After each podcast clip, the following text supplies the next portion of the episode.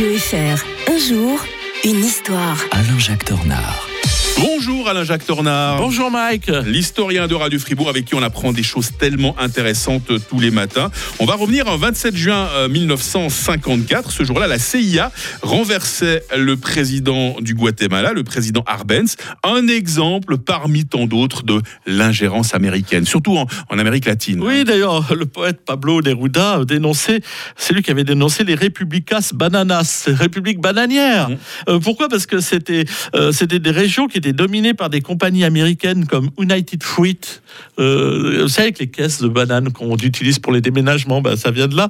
Euh, caricature de ces multinationales anonymes accusées de d'abuser de la faiblesse des républiques centra-américaines pour exploiter d'immenses plantations, ce qui avait suscité des troubles politiques. Et les Américains tenaient beaucoup à garder des dictateurs sur place pour ce qu'ils les tenaient, comme on dit. Mmh. Comme, euh, comme disait Kissinger, ce, ce sont des dictateurs. Ouais, d'accord, mais ce sont les nôtres de dictateurs. Donc ça, ça passait euh, crème.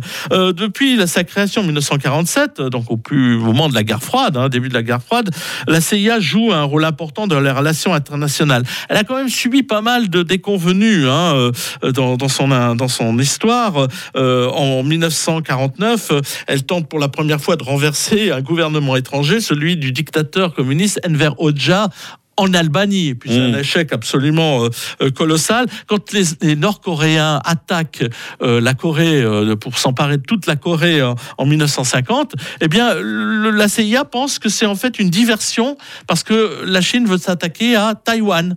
Puis en fait, c'est totalement, euh, c'est- totalement faux. Euh, ils ont fait aussi des coups d'État en, en Iran euh, avec contre le premier ministre Mossadegh qui a eu la mauvaise idée de nationaliser le pétrole iranien. Donc, Ah. en 1953, ben, on suscite son renversement tout simplement. Et donc l'année suivante, le président élu élu quand même du Guatemala, Jacobo Arbenz, est renversé pour avoir voulu s'en prendre aux intérêts de la United Fruit Company, Ah, voilà. justement. Et puis alors, je vous, vous parle pas de la baie des cochons en 1961 avec euh, euh, Cuba, qui Non, non, la, la Troisième. Guerre mondiale. hein. Euh, les tentatives de, à plusieurs reprises pour renverser le président euh, Allende, qui vont se conclure quand même par son renversement et sa mort, Mm. le président donc chilien, au Nicaragua en juin 1979, le 11 septembre qu'ils n'ont pas du tout vu venir, par exemple, ça c'est assez, euh, assez terrifiant parce qu'il y a des telles rivalités entre les différents services euh, américains que c'était assez euh, tragique. Et euh, bien sûr les, les, les tortures dans les, dans, en 2014 dans ces îles paradisiaques où les Américains pouvaient torturer tranquillement les gens sans que la loi américaine ne puisse s'appliquer. Et tout ça, c'est la CIA aussi. L'historien de Radio Fribourg est avec nous tous les matins du lundi au vendredi. Demain, nous serons mercredi, nous serons le 28 juin.